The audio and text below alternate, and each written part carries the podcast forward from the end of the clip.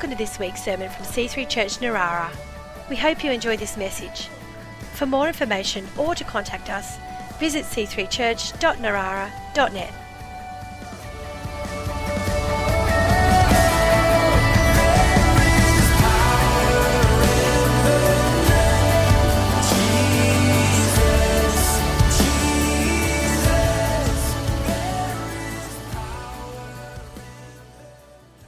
Okay, well, we've been going through Titus.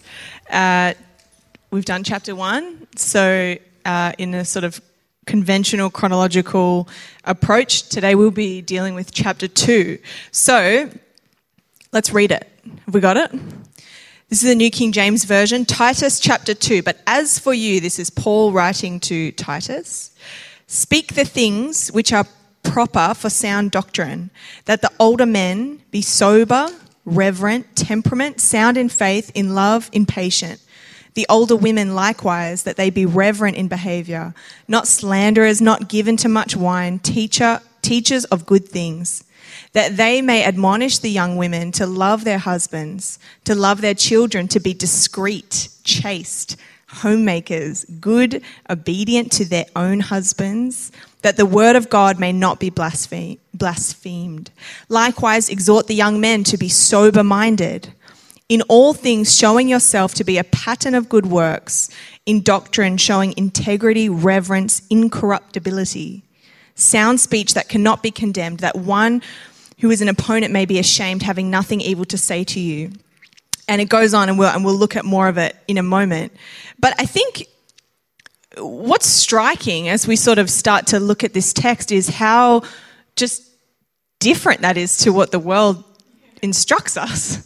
You just don't hear any of those words anymore. No one's saying to behave this way. We've got from the Word of God this guide of how to be, how to live, and it's just radically different to anything that the world says. It's saying be sober, be reverent in behavior, not slanderous, not given to much wine, be homemakers, be chaste and discreet. That that's not around. That kind of conversation, that kind of instruction, you don't hear that in the world. But the thing is, this is instructions from the designer.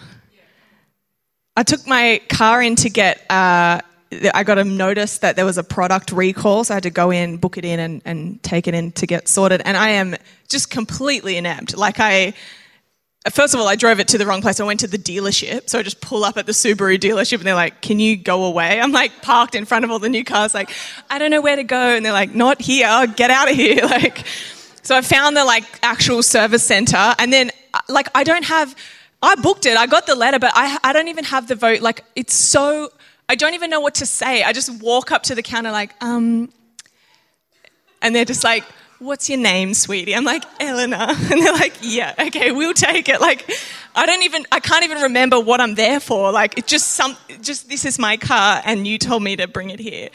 Yes, we'll come back in for it. So I come back and I don't know, like it could be a scam. They didn't, it's, it was working fine before, it was working fine after, but I give them the keys for four hours and I come back and then just get on with my life. I have no idea what they did or, you know, but they made the car. I just drive it. They told me that this needs to happen, so I'm like, sure, I don't have to pay anything. Like, it's none of my business what you do with my car. but you know, they made it, so it's like, yeah, go do what do whatever you want to do. Like, if you made a car and you sold it to somebody, and then a week later you saw them pushing the car in neutral, just from behind, just pushing the car down the street, you'd be like, what? What's wrong? What happened?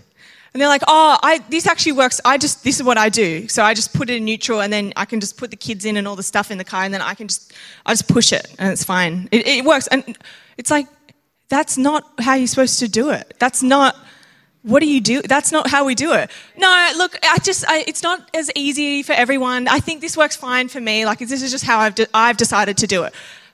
Okay, it doesn't, fine. Like, it works. Look, I'm pushing it along and go. And then everyone started doing it. And it's like, well, everyone in my street does it, so I just load everything in and put the car in neutral and put. It's actually faster if you're going down a hill. You actually it's end up faster. Like it's just, and everyone's doing. You're like, am I going crazy? And we've like turned on the ignition and we're cruising down the freeway because we're following instructions from the designer. That is how radically different the world's way of doing things is compared to what God calls us to do. And the results are that different. Honestly, they are. Sometimes I'm just, I can't believe how blessed things are. I'm like waiting for the other shoe to drop. And it's like, you know, yeah, we're tested and life's, you know, we're in an imperfect world and there's challenges, but there's, there's a, a level of blessed joy and ease. Like I'm cruising down a freeway and I'm watching people pushing a car in neutral and it's like, do you, they told us how to use the car. Follow the, read the thing. Do, do it this way. This is what the Word of God tells us to do and how to behave. We ought to listen and we ought to obey because why wouldn't we? This is how it works. And I'm telling you, this is how it works. And that's how you see people with these funny, twisted lives and twisted personalities because they've been told to be a certain way and take hold of a certain life that they weren't designed for. And it's like, well, everyone says I got to hustle and do it this way. And it's like, why is that not working? So we, we've got to stay in the word and, and, and carefully obey the word of God as far as conduct for our lives. And if these words are jarring, if they feel like, whoa, like wives obey your husbands, be chaste homemakers, not given to much wine, like if this is like, feels different, we got to make sure that we're in the word more than we're hearing influences from the world. So that the world sounds crazy and radical and the word feels right. That this is our base set foundational standard for doing things. And when we hear the world, we go, whoa, not the other way around. You see what I'm saying? So, what does it say? How do we behave? What does it tell us to do? Well, the very first thing is we get this breakdown of four categories it says, tell the older men to do this, tell the older women to do this, the younger women and the younger men. Well, there's gender there, so um, that's in the Bible and that's, that's nature. Moving on. Um, and, and then we've also got the ages. So we've kind of got these quadrants. So, you know, it's very broken down older men, older women. Like, so Who's old and who's young? Well, I'm 28. I am young. My mum is in her 50s. She is old. She's a grandmother. She's a good looking, healthy old woman, but you are an old woman. and I am a young woman. Although I actually I had my first I was with Keelan at the shops and I went to do Apple Pay on the phone and I you know, you'd click it, do the Face ID, and then I turn it like that to pay on the thing. And Keelan's like, why do you flip your phone around? And I'm like, to, and he's like, you can just go like that. You don't have to. And I was like, this is what that feels like. the young one telling me the stupid technology thing that I just did. And I was like, oh, I didn't know you could. Oh, yeah, cool. And just the look of like, like 15 year old Keelan, like, and I'm like, okay.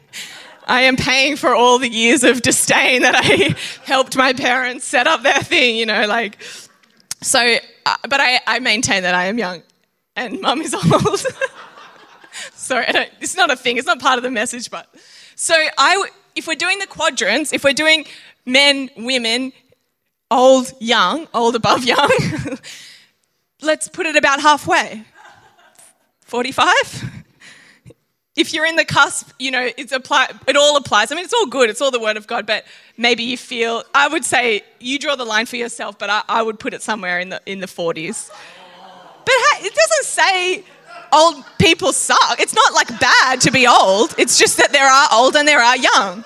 So you decide in your heart, you go away and you be with God and you just decide, are you old or are you young? Because the Bible's very clear. You are a man or a woman, you are old or you are young.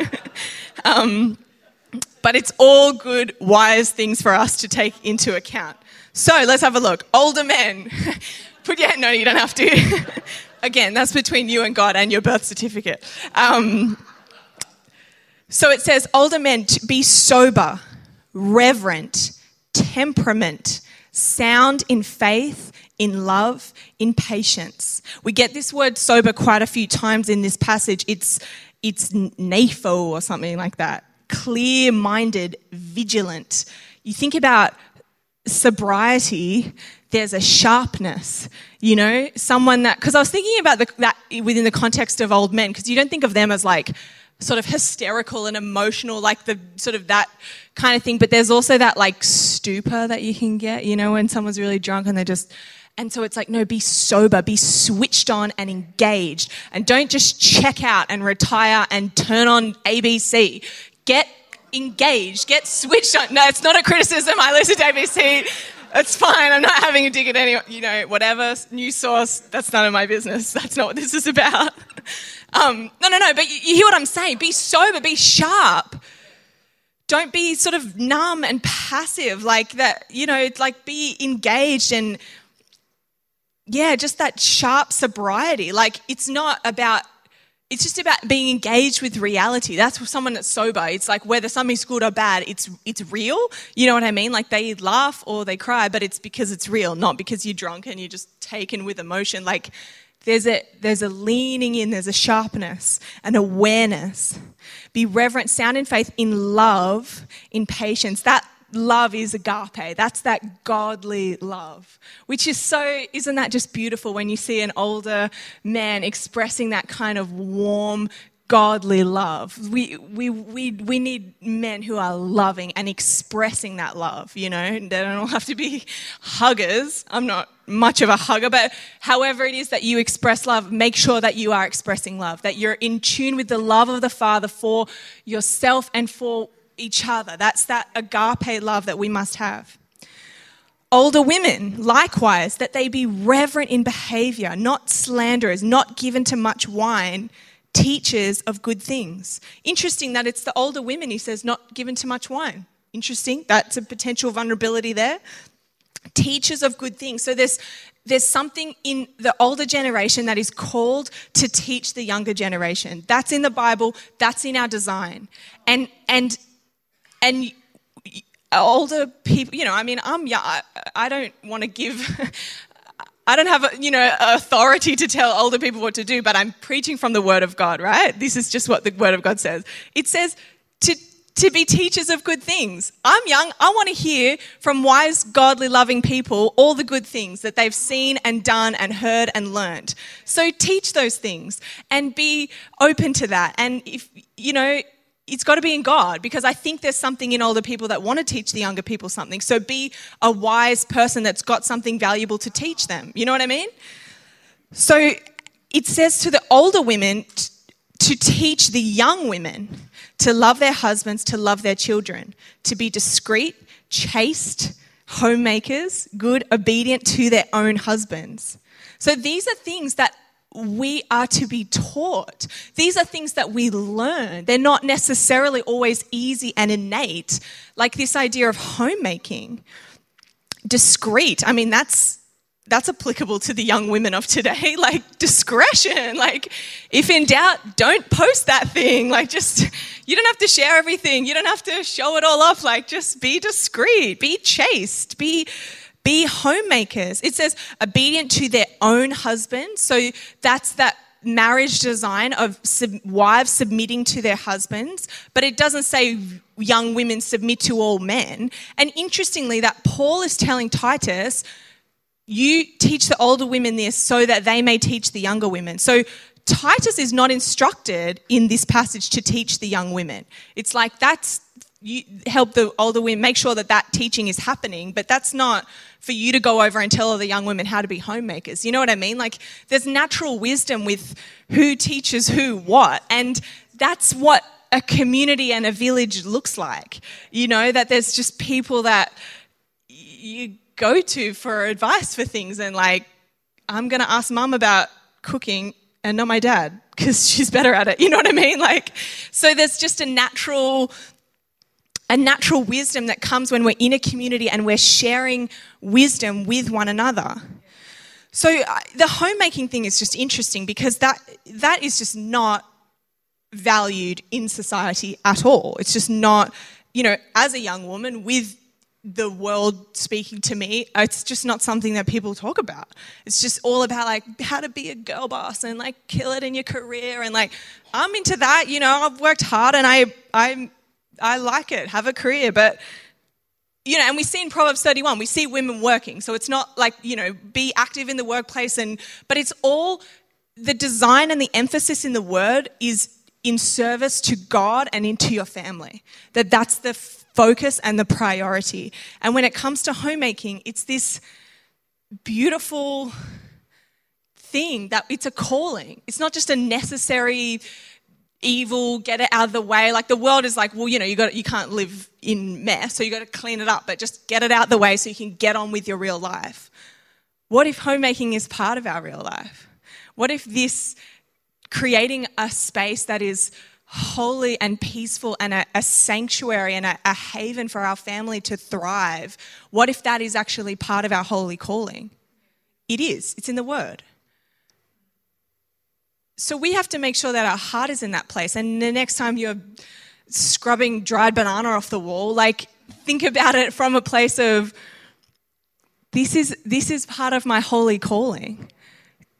It's part of the design. Again, think about all these poor young women pushing Subarus in neutral up a hill, and it's like, turn on the engine. What about homemaking? What about these things that we're also called to that are that are so because his yoke is easy, his burden is light. So it's not like, oh, I've, I've got to be an in home, I have to just do all. It's like there's a joy and a, a pleasure when it comes to creating this space. And there's women of God in this room that know that. You're like, yes, I know that sense of satisfaction, I know that joy. And if you don't, we can find it in God.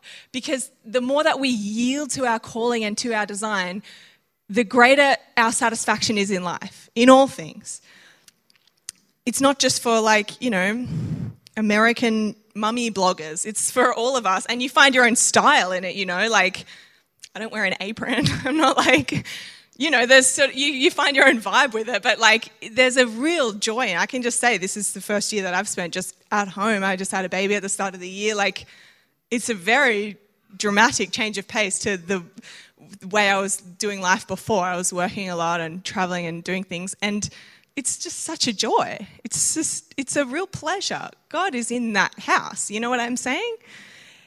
But it's something that we're taught. Because again, the world is like, well, you know, if you're good at cooking or you like it, do it. But if you don't, then don't worry about it. But it's like, well, we can learn. I'm not, I'm not particularly good cook, but I'm learning because I'm sort of told to. Like, that's.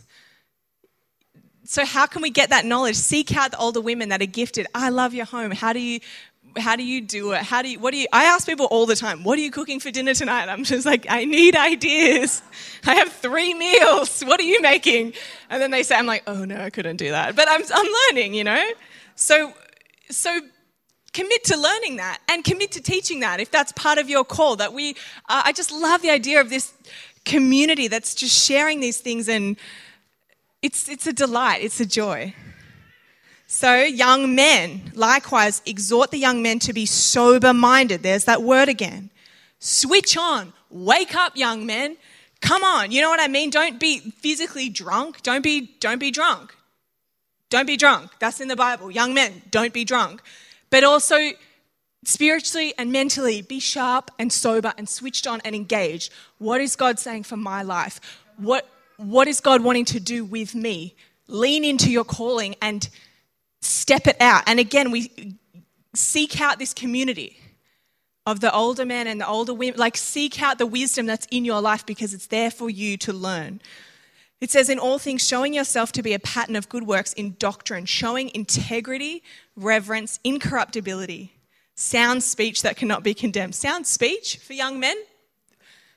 Let's do some elocution lessons. Enunciate, young men. I don't know, I'm maybe taking a leap here, but that's just my personal recommendation. Ladies like a guy that can actually articulate himself, so learn that if you want to or need to. Um, integrity, incorruptible. Set yourself up to be financially totally above board. Don't be dodgy. Don't be looking for loopholes. I mean, learn to be savvy, but at the end of the day, make sure that your reflex is what's the honorable thing to do here? What's the, I love, was it Martin talking the other day about, I love to pay taxes? Like, was that you? That was so cool. I, like, why don't we feel that? Let's be good citizens that are like, that is a pleasure that I get to, to contribute to this society. What a, I am so grateful that I get to live in a society that we all chip in and we drive on good roads and we all chip in and we send our kids to good schools and we all, like, that is a really good, healthy culture. We are blessed. So don't constantly be jarred. What's, don't be dodgy. That's the word here. We, we had a mate talk about young men and he's like, oh, I've got this really good hack. Like I go, you know, Coles where you do the self serve all the different nuts and stuff. And he's like, I get the power mix. It's like the $32 a kilo and it's got goji berries and I just get a big bag of that. And then I weigh it as just salted peanuts because that's like eight bucks a kilo. And then I get the stick and that's my, like, well, that's the stealing. That's the dumbest hack I've ever. Oh, I've got a cool hack. You get a box of Weet-Bix, you put it in your backpack, and you run out the store. What a hack! Like, what an idiot. I mean, we love him, we pray for him, but like, that's not a hack. Don't be dodgy. Be cooler than that. Pay for your goji berries. Come on, young men. Okay, and then the final is bond servants. Exhort bond servants to be obedient to their own masters, to be well pleasing in all things, not answering back, not pilfering, but showing all good fidelity that they may adorn the doctrine of God, our Saviour, in all things. So I think this is applicable to us with anyone who has authority over us our government, our teachers, our bosses, that our that we honor that position that they hold, the position of authority, and that we aim to please. It says to be well pleasing in all things. That again, our, our reflex, our nature, our goal is to please authority. And again, we go back to this idea of design. It's, a, it's just a, a more satisfying way to live, you know? And I was raised like this honor the position. I remember dad, I got in trouble because I was too critical of our national anthem. Like, because I was talking about the New Zealand anthem and it's just beautiful, and then I was sort of having a go at the Australian anthem, and then I just got a bit too cynical, and dad was like, That's our anthem. And it was like, Yeah, we honor. But it, seriously, like, and you can still have your own political views, and you can look at a boss who's not good and deal with that, and you're not just blindly, you know, but the people in the context here were being oppressed by their government. They were being locked up for being Christians and all kinds of stuff. They were being martyred. And he's saying, honor authority.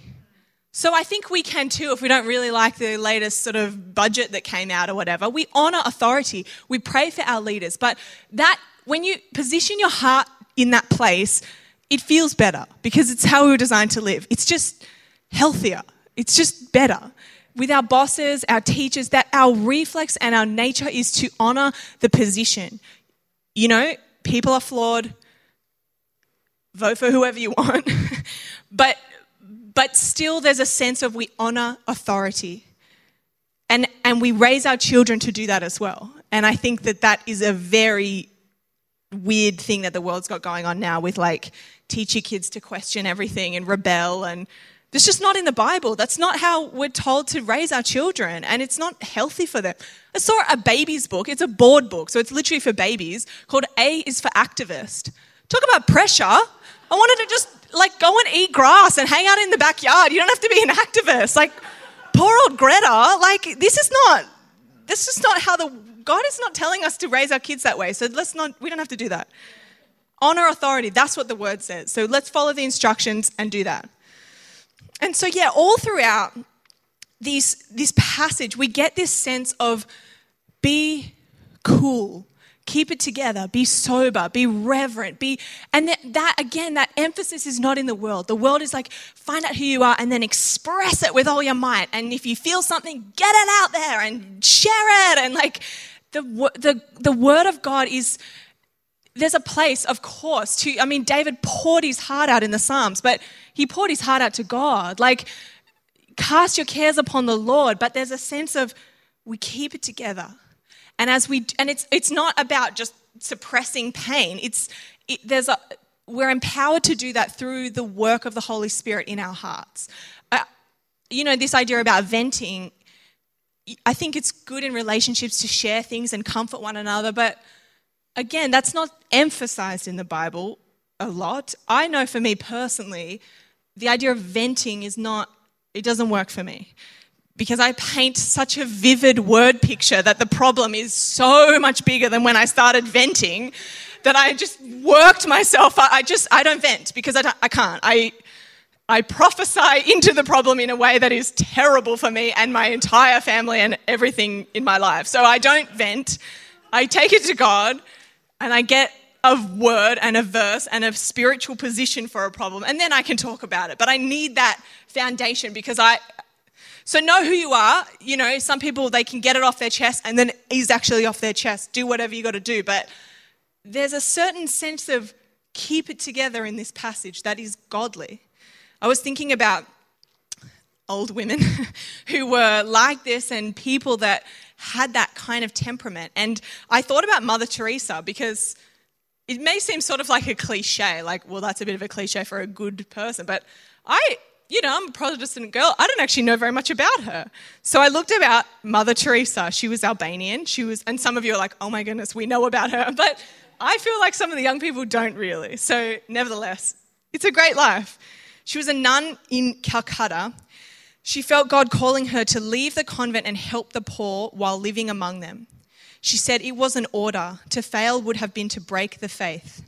She spent several months receiving medical training at a Holy Family Hospital, and then she ventured into the slums. And that first year was fraught with difficulty, doubt, loneliness, and hardship. She wrote this in her diary Today I learned a good lesson. The poverty of the poor must be so hard for them. While looking for a home, I walked and walked till my arms and legs ached excuse me, I thought how much they must ache in body and soul looking for a home, for food and health.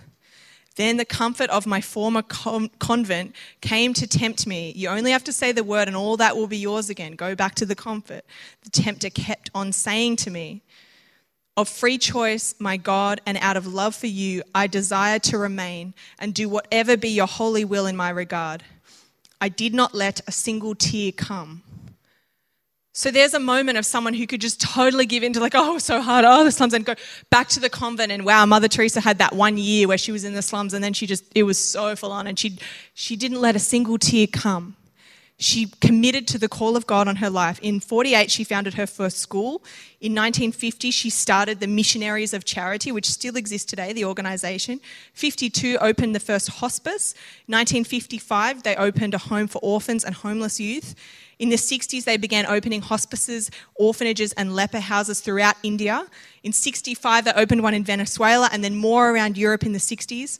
By 2007, the Missionaries of Charity operate 600 missions, schools, and shelters in 120 countries around the world, serving the poorest of the poor.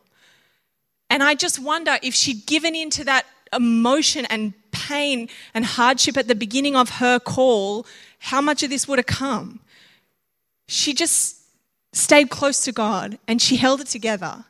And it's not, even as I'm saying this, it feels like, oh, but you know, it's good to, it's like there's a holiness in that. We don't have to always give in to the what's going on around us we go to god we go higher we go we seek his word for our life and she felt his call so she stayed on track and look what she did because the thing is church there is work to be done in verse 14, it says, Jesus Christ, who gave himself for us, that he might redeem us from every lawless deed and purify for himself his own special people, zealous for good works.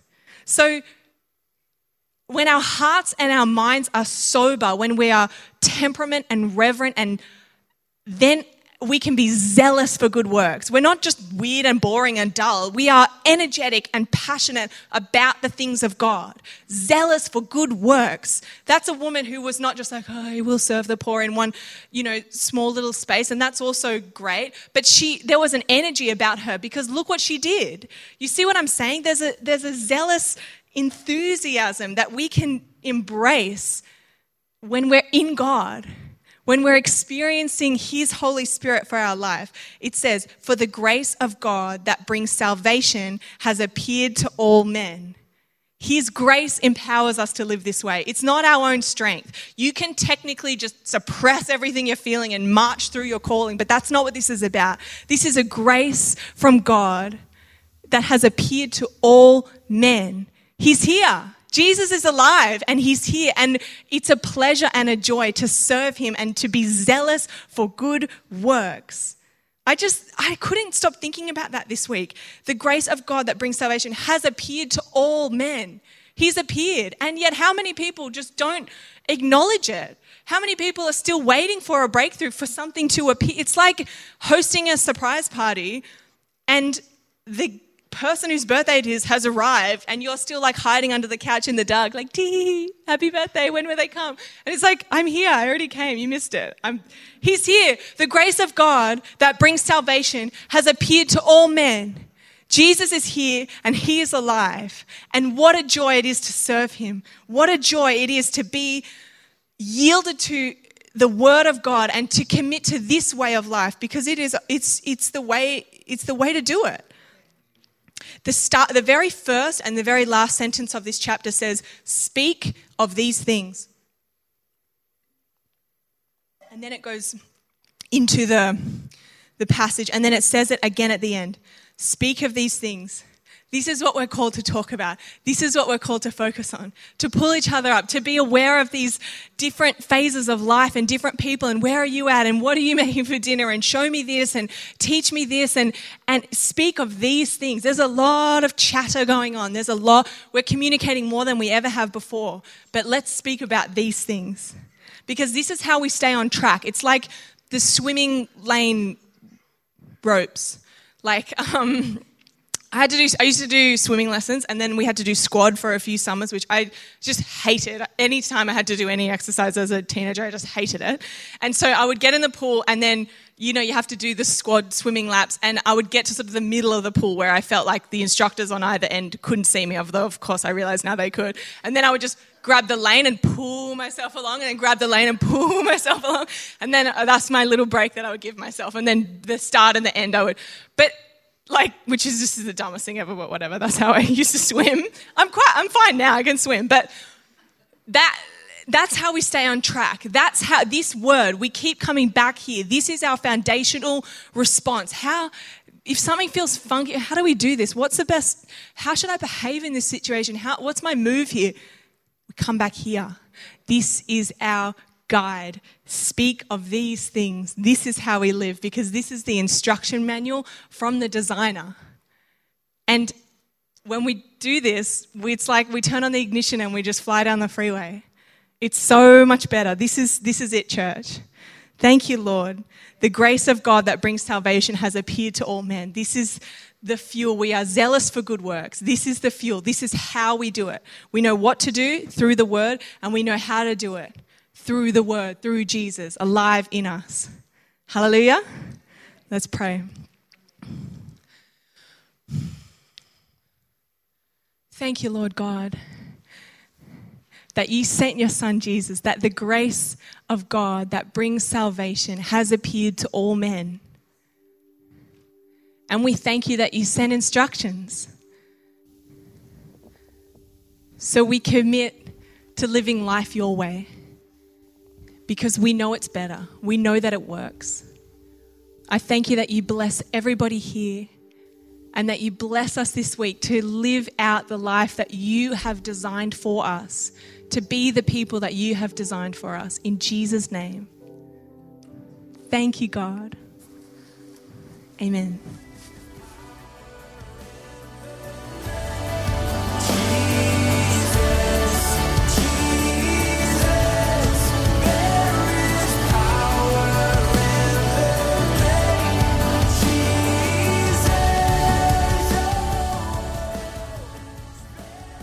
We hope you've enjoyed this week's sermon.